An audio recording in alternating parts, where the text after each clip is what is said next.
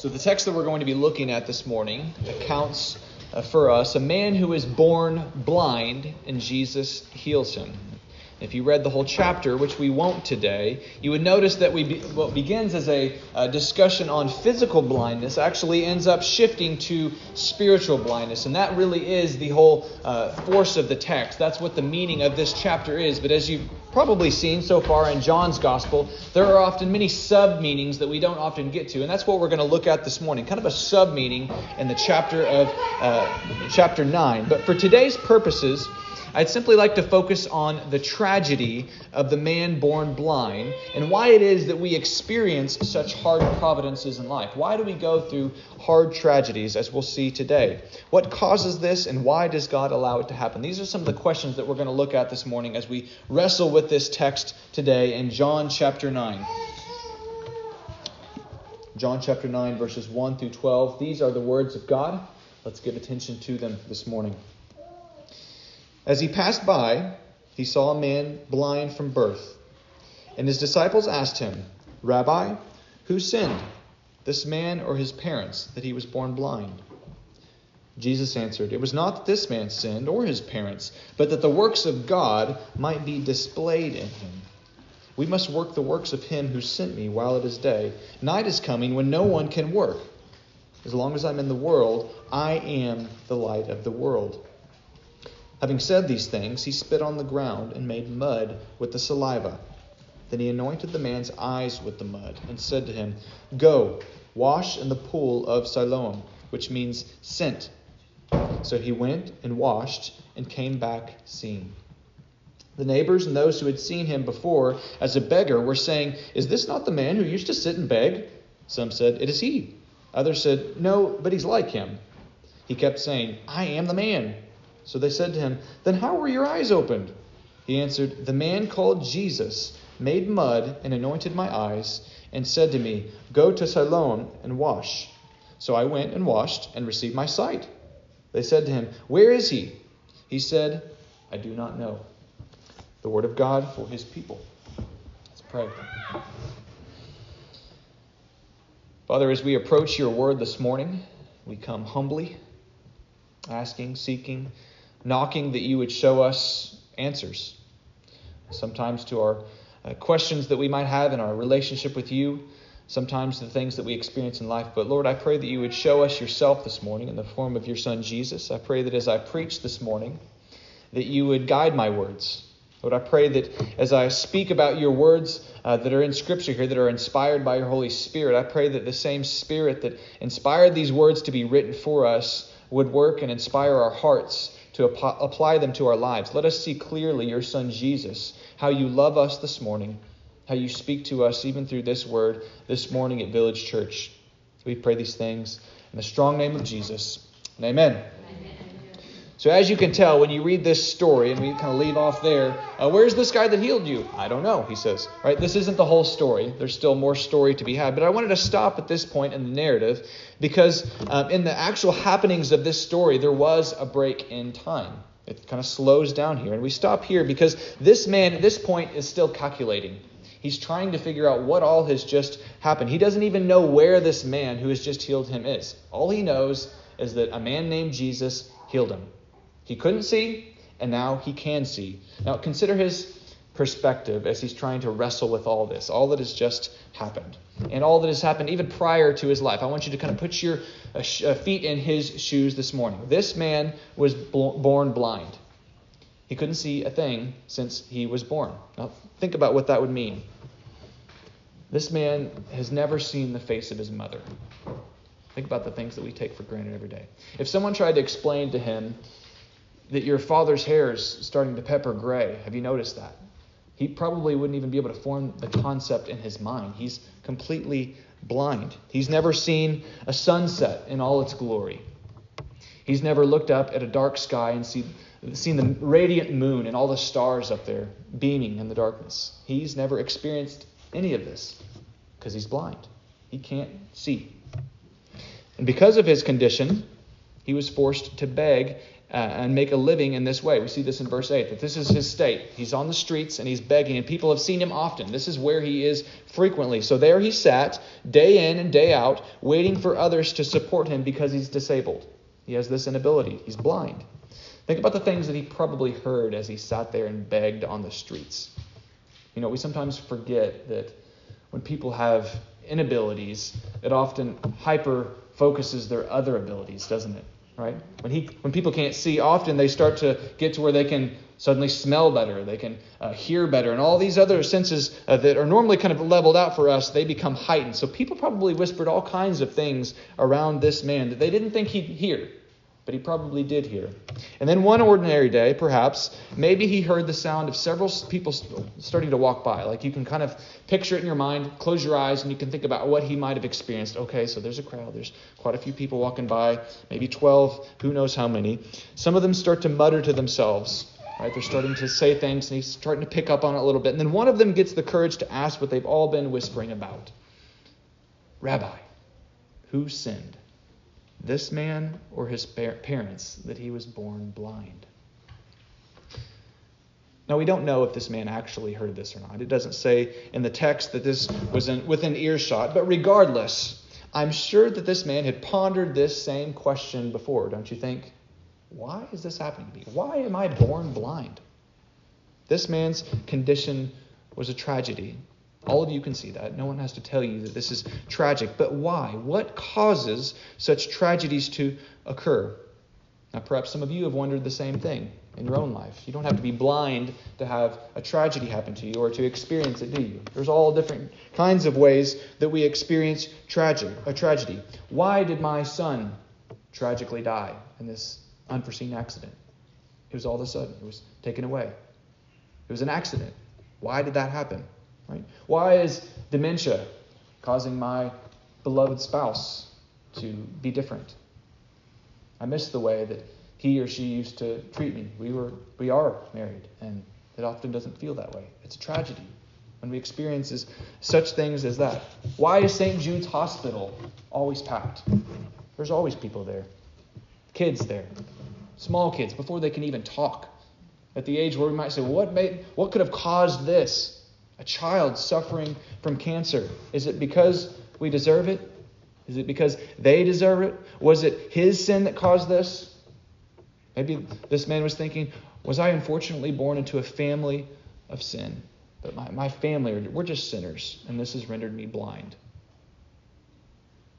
Now, it may have surprised you if I tell you this, that in ancient Judaism, the customary answer to those questions about sin are actually yes. Right? Yes, they believe that suffering could be traced back to a specific sin. So, in a way, the disciples are kind of questioning Jesus if he adheres to the traditional thinking. Jesus, do you really believe that? Do you really believe that our sins and the tragedies and the suffering that we go through can be connected back to our sin? And his reply to did this man sin or his parents sin is classic Jesus. As we've been looking through John, Jesus always gives the best answers, doesn't he? He essentially says it's neither. It's not your sin, it's not your parents' sin, but as it says, but that the works of God might be displayed in him. Now I want you to notice something that Jesus does here. Catch this. This is very important. The disciples ask him the cause of his blindness. What caused this? But Jesus' reply is the purpose of the blindness. Right? Do you, do you see the difference, the distinction between the two? They're asking, what caused this, not what purpose does it serve? Okay? Jesus answers a little bit differently when they, what they ask. The difference is important because when Jesus says it was neither this man's sin or his parents' sin, he's not saying that sin had nothing to do with this. He's not denying original sin. Jesus believes in original sin, nor is he even denying that sin can cause serious physical suffering. Jesus would affirm this. We've been preaching through John, if you recall, it's probably been months back, but in chapter 5, recall in John chapter 5 when Jesus healed the man on the Sabbath, just like he's doing here, at the pool of Bethesda, and he met him afterwards. Do you remember what he said? Sin no more, that nothing worse may happen to you. So Jesus isn't, even denying that there can be some kind of connection. He's not denying that sin has even physical effects at times. But what he is doing in this text here this morning is dodging that question that the disciples asked them because it was the wrong question to be asking at that time. That was not the right question. These disciples were doing the very same thing that Job's friends did in the midst of Job's suffering, weren't they? They were trying to trace the line of sin back to Job's condition. Well, you're experiencing this, Job. All your, your kids died because you did this. Right? They were connecting the dots of Scripture. They were even building a scriptural case, uh, a, divine, a divine case about why Job was suffering. It was because he was a sinner. That's why he's suffering. But if you read Job, you know that this is precisely the fatal flaw of these so called friends. This is not why Job was suffering. In the opening line of Job, it tells us this There was a man in the land of Uz whose name was Job and that man was blameless and upright, one who feared God and turned away from evil. So it wasn't his sin or his parents' sin that caused that suffering that Job went through to happen to him. So I guess this really brings us back to the age old question, doesn't it? Why do bad things happen to good people? Why is it? Well, Jesus gives us the answer to that in verse 3. It might not be the answer that we want to hear, but it is the answer to that question that the works of God might be displayed in them. Now, what does he mean by this? We need to unpack that a little bit. Well, this indicates that God, in his mysterious, and it is mysterious at times, but wise providence sometimes allows people to experience tragedy and suffering so that they can experience God's mercy and power in their refinement through the trial or even through their deliverance from the trial. Could be either one, as is the case with the blind man, right? He was delivered from the trial. But there's often times where we experience tragedy so that we can learn to uh, draw closer to God and we're refined through the trial. I believe it was St. Augustine who once said that we would never know the beauty of the stars if it weren't for the dark sky. Right? Tragedy has a way of illuminating the good that we wouldn't otherwise see. It kind of gives us new eyes to see what's already been there all along. But without the hardship, without the darkness, you can't see it very clearly.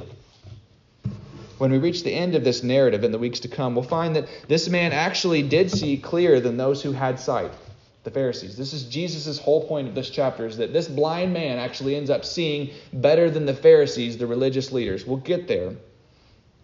And it isn't, uh, isn't it often so that when people experience deep tragedy, they see things through a lens that only comes through the trial? Only they can explain it. They try to tell their family and their friends about what they've learned, even about God, through this suffering and tragedy, and they can't quite explain it because they've had this experience, right?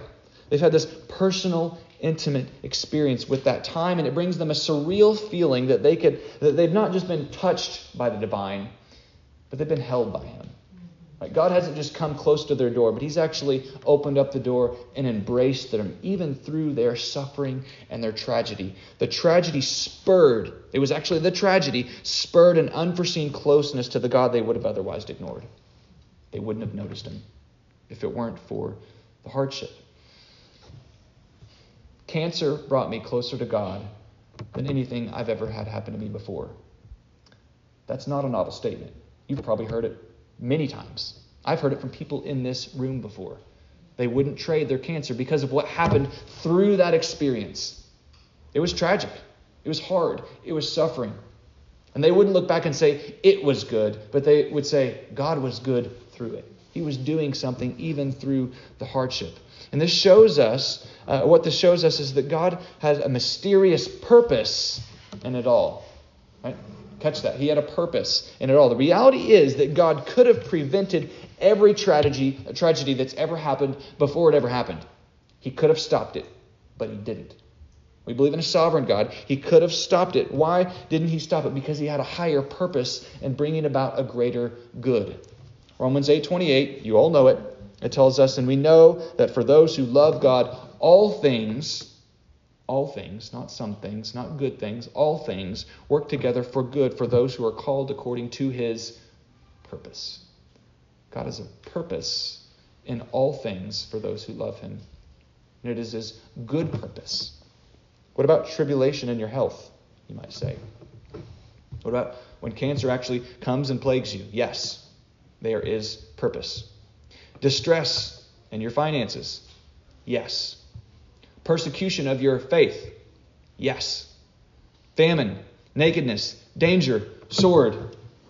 But you realize now I'm quoting scripture, so you have to say yes, right?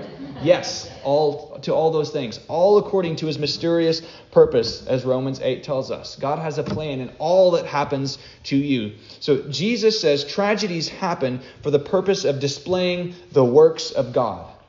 Oh, let's unpack that a little bit more.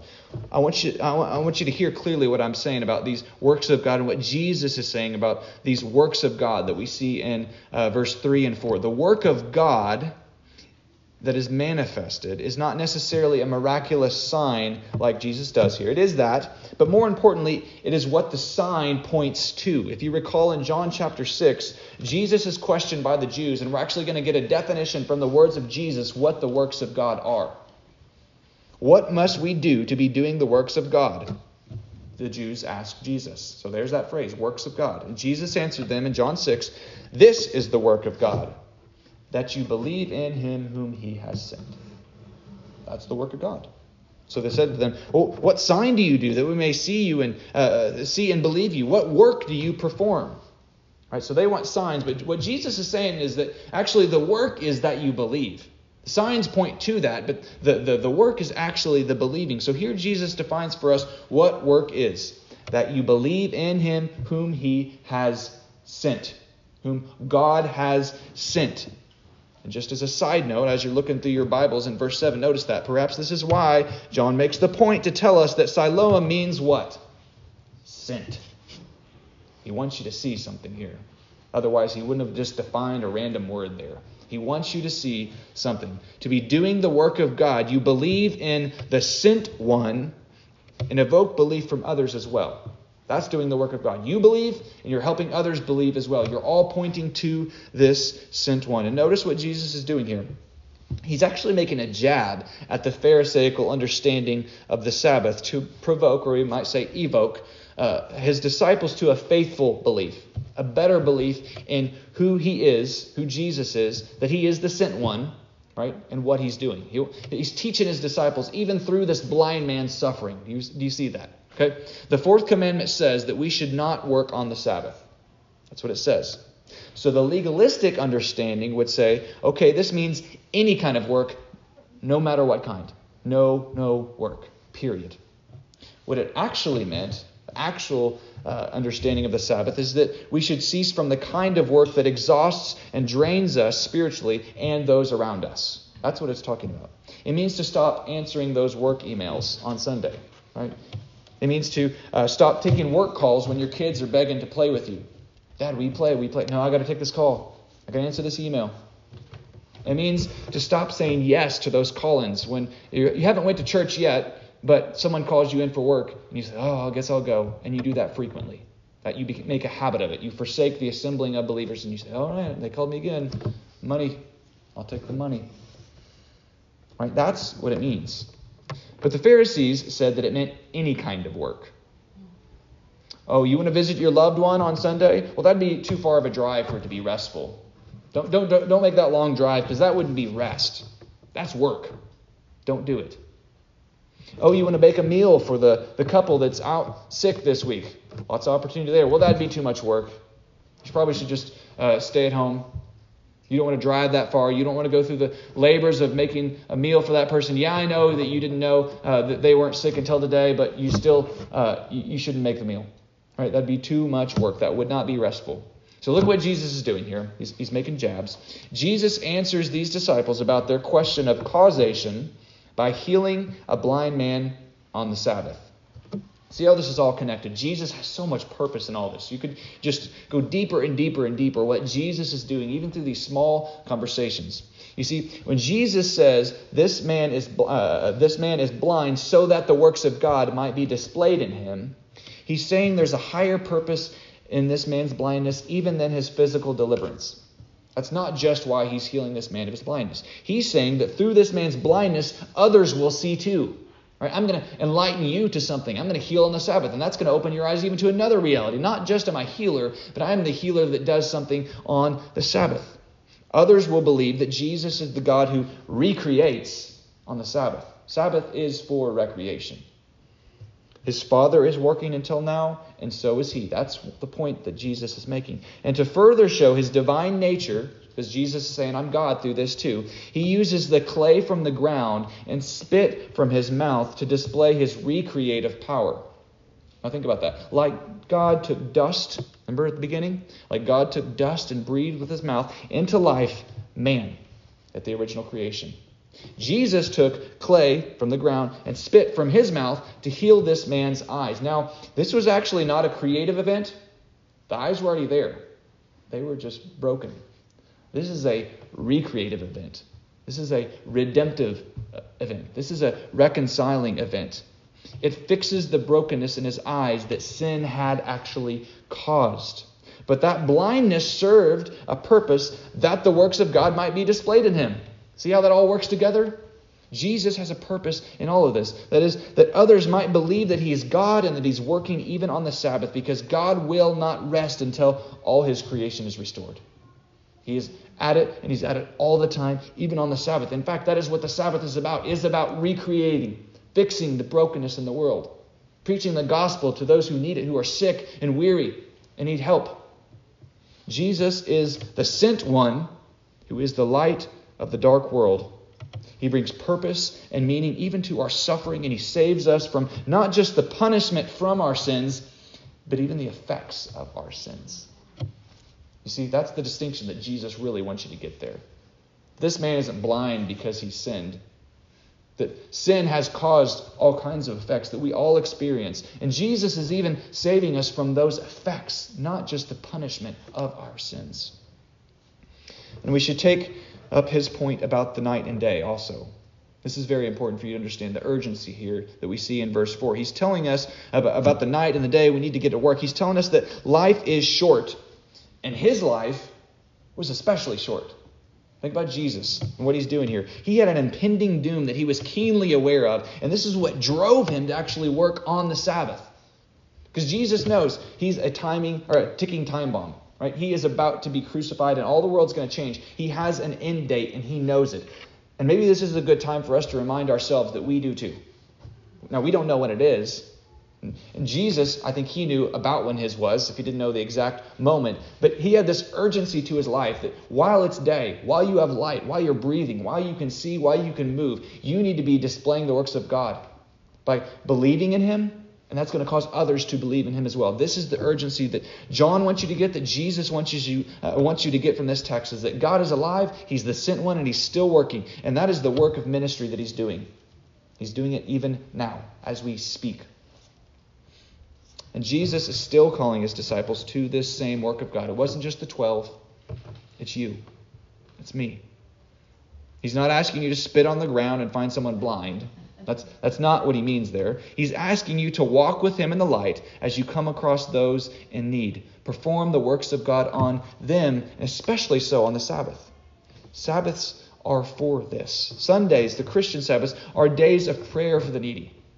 It might be a little bit tiring to you, but that is actually a work of reconciliation. That is a work of ministry that is a recreative thing for you to do. It's for meaningful conversations that draw us closer to God. Even though you might walk away physically exhausted from the conversation, you are mentally built up. Right? In your spirit, in your soul, you're drawn closer to God. It's for physically, even, helping those who are in need to remind them that Jesus is still working. Your brother or sister that's sick today. Be a good day to care for them. Be a good day to reach out for them, even if it's tiring for you. There's all kinds of ways that we can apply this. It's for hospitality, no matter how inconvenient it is. That's my own thing I struggle with. I have a house that's absolutely ripped apart, but that doesn't excuse me. It doesn't excuse me from trying to be hospitable and love those around me. Right? There's all kinds of ways that we can be doing the works of God and that they can be displayed in us. That's our calling. We want to be a part of that. We want to be displaying the works of God. So, some application. Church, don't let life's tragedies leave you trying to trace the line back to the sin and why it is that happened to you, and then use that as an excuse. Well, I, I messed up, and that's, that's why I have this tragedy down. There's just nothing I can do about it. Realize that God ordains our weaknesses, even. so that his glory might be displayed in us. Right? God has a plan in all of it. I want you to go back and think about this in Exodus. You don't have to turn there, but all the way back in Exodus 4, Moses said to the Lord, O my Lord, I'm not eloquent, either in the past or since you've spoken to your servant, but I'm slow of speech and of tongue. Now think about this. Moses says, God, I got a speech impediment. I can't talk. I can't lead your people. I can't display your works. I have this tragedy that's happened to me. I can't even talk right. And then the Lord said to him, Who made man's mouth? Who do you think made that mouth that stutters? Who do you think made that mouth that doesn't work like you think it should work? And then he goes on to say, God says, Who makes him mute or deaf or seeing or blind? God does. Says, Is it not I, the Lord? Now, therefore, go, and I'll be with your mouth and teach you what you shall speak, he says to Moses. He says, You can't speak? Yeah, you can. I made your mouth. I'll make it speak. You're going to rely on me. You're going to be weak, and you're going to need me. But this is how I work. And when he says, Now therefore go, and I'll be with you, with your mouth, and teach you what you shall speak, doesn't this sound pretty close to Jesus' great commission? All authority in heaven and on earth has been given to me. Therefore, go. Right? Regardless of your inabilities, because Jesus is going to be with you even until the end of the age. Jesus is going to be with you to display his glory through your weakness. Maybe he'll remove the inability, like the blind man. We pray that he does. But maybe he won't, like Paul's thorn in the flesh. Right? Paul didn't ever get it removed. He prayed and he prayed and he prayed. But God never removed it. Regardless, Christ's power is made perfect in weakness weakness. Therefore, we boast all the more gladly of our tragedies, so that the power of Christ may rest upon us. For when we are weak, we are strong. How is that, you might ask? How does that make sense? Because when tragedy, inability, or uh, circumstances outside of our control happen to us, this gives us the opportunity to remember and preach grace. Grace. You didn't deserve it. You did not deserve it. Let me close with this. You see, the disciples saw this case as a slightly more complicated scenario of suffering. It didn't quite make sense to them. If the man had broke his legs in a drunken accident, then they could say, well, that was the sin that caused it. He was drunk, and he broke his legs for this reason. Right? If he had fallen off the house and hit his head as a child, then they could have blamed his negligent parents. Well, you didn't put the fence up on the second story like the Old Testament told you to. Kid fell off, he bumped his head, now he's the way that he is, right? If this is what had happened, it would have made more sense. But this man was born this way, and there was nothing he could do about it. Nothing. Just like God made Moses' mouth, he made the blind man's eyes blind. And this beautifies all the more the actions of Jesus. He took an absolutely desperate situation, a man that was blind, he couldn't see a thing, and he saved him. He showed him the light. That's why he makes the point there I'm the light. You're going to see. I'm the illuminating factor that you've been missing all along. And it took your blindness for you to actually see me. He was lost in darkness, and then Jesus found him. The blind man did not find Jesus, Jesus found the blind man. Right? He was in the dark. This church is grace. That's what grace means. And without tragedy, there is no grace. Think about that. Without tragedy, without hard circumstances in life, there is no grace. Grace strips our boasting down to the bare bones of Christ's power. All we can see is Jesus and Jesus at work in us. Grace teaches our heart to fear, asking why bad things happen to good people. It actually makes us tremble a, a little bit when we say that. Why? Because grace makes us realize there is no one good. No, not one. That's Romans. Right? So think about what you're saying. Why do good things happen to bad people? Well, what good people? What good people are you talking about? And those bad things that supposedly happen to good people often transform the person to realize their tragedy was actually what brought them closer to Jesus, that the works of God might be displayed in them. Isn't that amazing?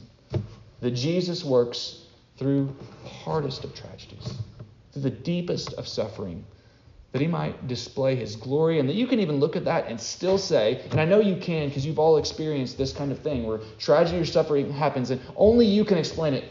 God's still good, and he's really good. That's what grace does to us. It teaches us that. And sometimes it takes a little bit of darkness. Sometimes it even takes tragedy for us to be able to see what has been there the whole time.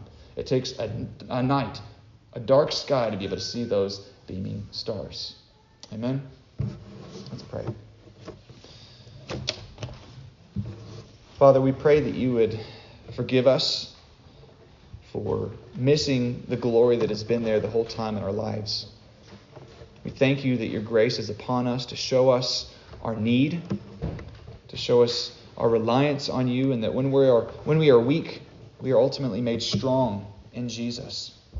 Father, I pray for each and every person listening to this sermon this morning that you would work on their hearts to remind them of your goodness even through the darkness, even through the tragedy, that we would see that even as there is dark in the world, Jesus makes very clear He is the light. He is not the dark. I pray that we would be able, be able to make a clean distinction between good and evil and never um, allow us to say that you are evil, God. All the evil that we experience is our sin. We've caused it. That's the cause. But Lord, you use even our sin, even our tragedy, for a greater purpose, and that is that the works of God might be displayed in us. Let us be a part of that, Lord, by your grace. We ask these things in Jesus' name. Amen.